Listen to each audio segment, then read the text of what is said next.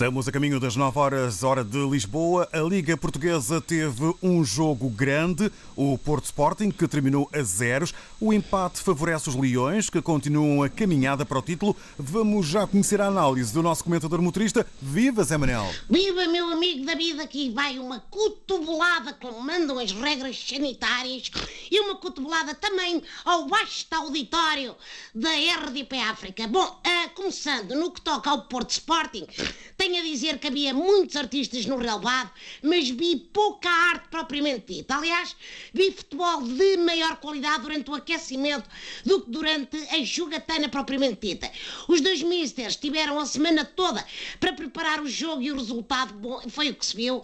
Duas equipas que se conheciam de gingeira e encaixavam perfeitamente uma na outra, mas que não faziam a mínima ideia para que lado ficavam as balizas.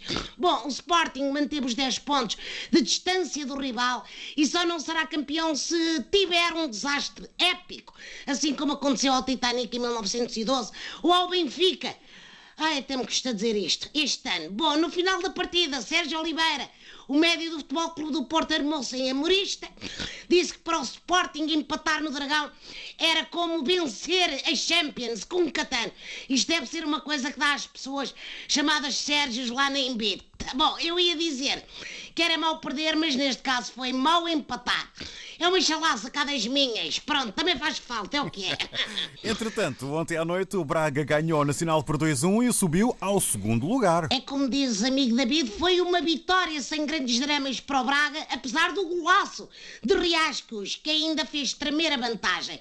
Os guerreiros, como quem não quer a coisa, foram trapando, trapando e já estão colados ao Sporting. O que, dadas as características do atual campeonato, significa que estão a apenas 9 pontos do primeiro lugar. O Carlos Carvalhal é um mister muito calmo e bem educado, mas o Braga deu um balante, bem, balante, eu estou maluco, um valente, encontrou ao Porto e ao Benfica e ainda lhes gritou, cheguem para lá, pá, que eu quero passar, pá. E se estas equipas não se põem a pau, é lá no segundo lugar que o Braga vai ficar, olé. Oi, o Benfica joga mais logo, depois de ter celebrado ontem 117 primaveras. Parabéns, Zé Manel. Obrigado, amigo David. É uma bonita idade, não há dúvida, mas eu recordo que é o clube que tem 117 anos, não a equipa, embora pareça. Quando os vemos jogar, parece que anda tudo de andarilho, Catano. Bom, mas tenho fé que hoje as águias vão receber o Rio Ave em grande forma, até porque ontem não me cheira que tenham feito festa rija. Deve ter sido chegar, separar as belitas, comer o bolinho ir para casa escarafunchar o nariz com os aragatões para ter a certeza de que não há mais Covid. O presidente Vieira deu uma entrevista a defender Jorge Jesus e a pedir união aos sócios e adeptos. E atenção que o homem pediu união, não é buzinão. Ui. São coisas muito diferentes. As buzinadelas são à volta da rotunda do Marquês e quando se ganha, ai que saudades. Eu sei que já nenhum benfiquista se lembra do que isso é, mas eu posso garantir que é isso que manda a tradição. JJ também já tinha feito um discurso emotivo a queixar-se da pandemia, ou no seu dizer, pandemia, pandemia, uh, ia dizer que isto é, a panca, é pancada atrás de pancada, assim é que foi. Mas naturalmente já devia estar à espera disso, porque com ele o Benfica leva pancada a triplicar. Tinha a dizer esta, ó oh, mister, desculpa lá. Bom, vou andando, não sei antes, a deixar aqui uma nota de pesar pela partida de Alfredo Quintana, o nosso guarda-redes da seleção de handball e guarda-redes do Porto. Sentido abraço aos familiares e amigos. Abraço também, amigo David, e até para a semana. Estamos juntos. Obrigado, Zé Manuel. Estamos juntos. Até para a semana.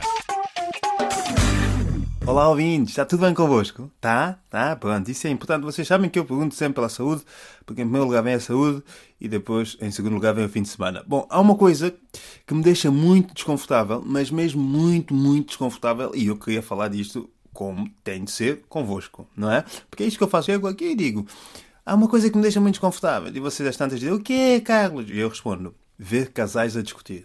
Ver casais a discutir é uma coisa Epá, aquilo, aquilo mexe comigo de uma forma que vocês não têm noção. Aquilo mexe comigo de uma forma que eu até repeti segunda vez. Só para vocês verem bem como é que aquilo mexe comigo. Eu não sei explicar. Desperta em mim muitas sensações, sabem? Muitas, muitas. Eu fui a mil vezes ser mordido por um cão.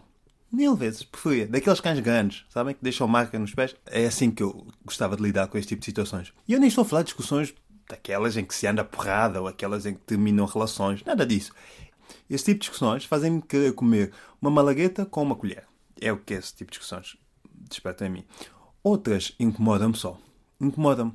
Incomodam-me. Até podem ser discussões normais. Mas se o tom é alto, estou desconfortável. Fico automaticamente desconfortável, sem saber o que fazer. Eu fico mais ou menos como quando alguém diz uma palermice e nós não podemos bater. É assim que eu fico. Fico a olhar para aquilo a pensar. Será que eu sou assim também?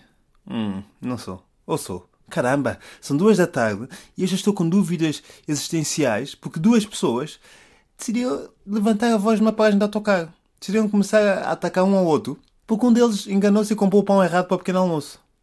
É que depois eu penso, nós estamos na Europa, há terapeutas, vão fazer terapia de casal. Não me façam lidar com isto convosco. Eu não preciso nada disto. Eu só queria ir ao autocarro para ir até Massamá. O resto não tem nada a ver com isto. Mas depois outra coisa, que é, se forem amigos nossos, é pior ainda. Faz-me lembrar quando eu vivia em São Tomé e só havia um canal, não é? É ver o que há e esperar que acabe. Não há muito mais a fazer. É exatamente isto. Estão amigos nossos a discutir, nós estamos a olhar para aquilo a pensar, ok, não posso fazer nada, vou só sentar aqui e ficar a olhar para aquilo. Não, é? não há nada a fazer. É que as pessoas até podem discutir, tudo bem, discutam à vontade, façam o que têm de fazer, só não façam comigo a olhar, porque eu fico incomodado. Hum? Aliás, eu sou uma pessoa que fala tanto, mas fala mesmo tanto, que se me quiserem ver calado, metam alguém a discutir ao meu lado. Eu calo-me logo e acaba ali. Mas apesar disso tudo, há uma coisa que me atrai nas discussões, que é ver como é que aquilo vai acabar. Eu fico a olhar com atenção para ver como é que aquilo vai acabar. Mais ou menos como os jogos do Benfica, agora, com Jorge Jesus novamente. Com uma diferença que é os jogos do Benfica divertem-me. Uma discussão, não. Sim, eu sou do Sporting. Portanto, fico sempre feliz a ver o Benfica jogar. E já com discussões, fico sempre triste a ver pessoas a discutir. Porque eu penso, ok, e agora? É suposto eu fazer o quê? Nada? Tá bem, vou só cruzar os braços e ficar a ver. Bom, da minha parte é tudo e já sabem, não discutam. Pelo menos se eu estiver a olhar para vocês, tá? Evitem ao máximo. É sabido que no meu país, em Moçambique, historicamente, uh, nós conquistamos a independência em 1975, o que quer dizer que um ano de, antes de 75, 74, uh, portanto, foram assinados os acordos de Lusaka, ok? Eis então o professor que pergunta ao seu aluno. Uh, Isé Júnior, Store, tu podes me dizer quando e aonde foram assinados os acordos de Lusaka e quem foram as pessoas que os assinaram? O, o aluno manteve-se calado. O professor voltou a abinar a, a questão. Quando, aonde e quem são as pessoas que assinaram os acordos de Lusaka? O aluno voltou a manter-se calado.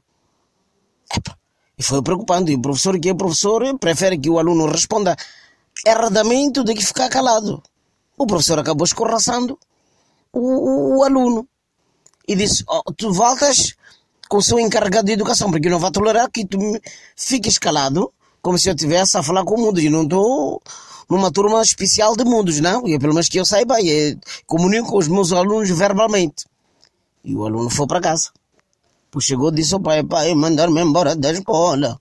O pai perguntou a razão pela qual e ele respondeu, Cissa, vamos para lá, vamos para a escola. E o pai, então chegado lá na escola do menino, perguntou, senhor professor, estou aqui, mandou-me chamar, o que é que se passa? O professor diz, não, é que o seu filho, nosso educando em comum, é indisciplinado, porque a maior indisciplina de todas é quando o aluno é questionado algo e não responde. Isso para mim é indisciplina por excelência, exacerbada. Mas o que é que ele fez?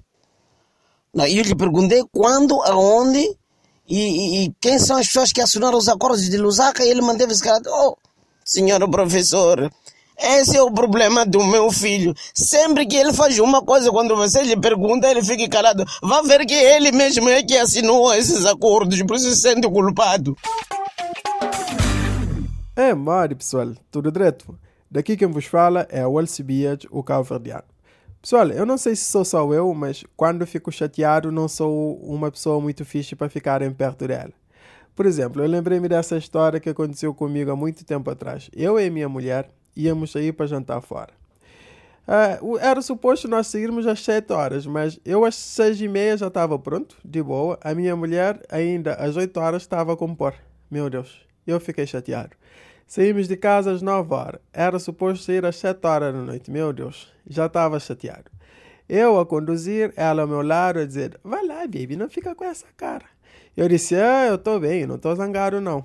Mais à frente encontramos um trânsito, fomos passando, fomos passando, encontramos um carro virado. Ela disse: Então, amor, o que é que aconteceu ali? Ah, de certeza que este carro também estava à tua espera. Era suposto sair já sete, como demoraste muito, e ele agora está deitado a dormir. Na vez que é acidente, que tens que perguntar, ela ficou com aquela cara zangada e disse: hum, Eu também estou zangado. Fomos lá no, no, no prédio do restaurante, e o restaurante é aquele restaurante que ficou no terraço, muito chique. Fui apanhar o elevador, o segurança disse: Olá, boa tarde, então vão subir? Eu disse: Não, não, não vamos subir, não. Estamos à espera que o restaurante deixe para nós, para nós jantarmos cá, cá embaixo. Isto é a pergunta que se faz. O senhor ficou todo assustado e subimos lá em cima, no restaurante. Chegamos no restaurante às 9h40 e o garçom pergunta: Olá, boa noite, vão jantar? Eu disse: Não, não, não vamos jantar, não viemos jogar PlayStation. Eu quero, por favor, um PlayStation 4 gourmet e dois comandos mal passados, se faz favor. Agora, esta é a pergunta que se faz. Ele ficou também sem jeito, eu também fiquei sem jeito, estava chateado. Ok, faz mal. Então fomos lá, eu sentei, o, o, o telemóvel da minha mulher tocou e era chamada anônimo. Ela virou para mim e disse: Oh amor, como é que eu sei quem é que me está a ligar com o número privado? Eu disse: É fácil, é basta atender. Vá, põe ali, põe e atende. Atende e vês logo que consegues. Ela ficou outra vez com aquela cara zangada. E para completar, a comida não estava assim grande coisa. Pronto, olha, fomos para casa, todos chateados, e a minha mulher a dizer: Mas tu também não precisas ficar com essa cara, porque eu só atrasei um bocado. Não, não, não, não demoraste muito, não, demoraste pouco. Aliás, duas horas. Duas horas é o quê? Duas horas não é nada. Duas horas dá para viajar de praia para Luanda. Você está a gozar. Vai dá até para ir para a China. Então entramos que entramos na casa. Ela olhou para o tapete que estava um bocadinho sujo e ela disse: Oh amor, não sabes onde é que, que eu consigo lavar o tapete da sala cá, cá na cidade da praia? Eu disse: É no quintal que se lava o tapete da sala. É no quintal. Já viram que eu, quando estou zangado, não sou a melhor pessoa para andar junto com eles? E vocês, também são assim ou são mais calminhos? Bom, de qualquer maneira, espero que tudo corra bem. Fiquem bem. Um abraço. Família! Está de volta! Daqui é o vosso amigo Azemba e o fofoqueiro de Angola! É nóis! Bem, hoje nós vamos falar uh, do nosso bêbado sem juízo. Estava com seu filho, então vamos lá aqui falar um pouquinho como é que aquilo aconteceu. Bem, o menino foi fazendo pergunta ao seu pai. Lá vinha a resposta. O menino perguntou: Papá, em Angola, como é que se identifica a virgem? Ah, oh, meu filho. Angola, para você ver virgem, é tipo ouvir música do Michael Jackson. É tão difícil, mas presta atenção. Toda virgem de verdade é aquela que, quando o homem fecha a porta, ela começa a chorar. E aqui em Angola, essas manas nem choram. Ai, tá no vício! Outra coisa, papai, eu quero saber de uma coisa. O que que a mãe tem, passa três fases, na terceira fase o papai não gosta. Ai, meu filho, presta bem atenção que, que eu vou explicar tudo. Ou vou te explicar tudo. A coisa que a tua mãe tem, tem são duas coisas. Tá em cima, na parte barrítica. São dois cocos. Aqueles cocos da tua mãe, dos 18 aos 25, são cocos inteiros, completo e duro e saudável para palpar. Ah. Ai, meu filho, a tua mãe, quando atingiu 45 anos, esses coquinhos começaram a amolecer como um mamão tão maduro. Dois mamões bem fixados, totalmente maduro. Ai, mas depois vem uma esperança perdida. Papai, o que, que é esperança perdida? São as xuxa, meu filho. A terceira fase, aquilo fica tipo cebola. Papá, olha, começa a lacrimejar tá tudo perdido. É uma esperança perdida, meu filho.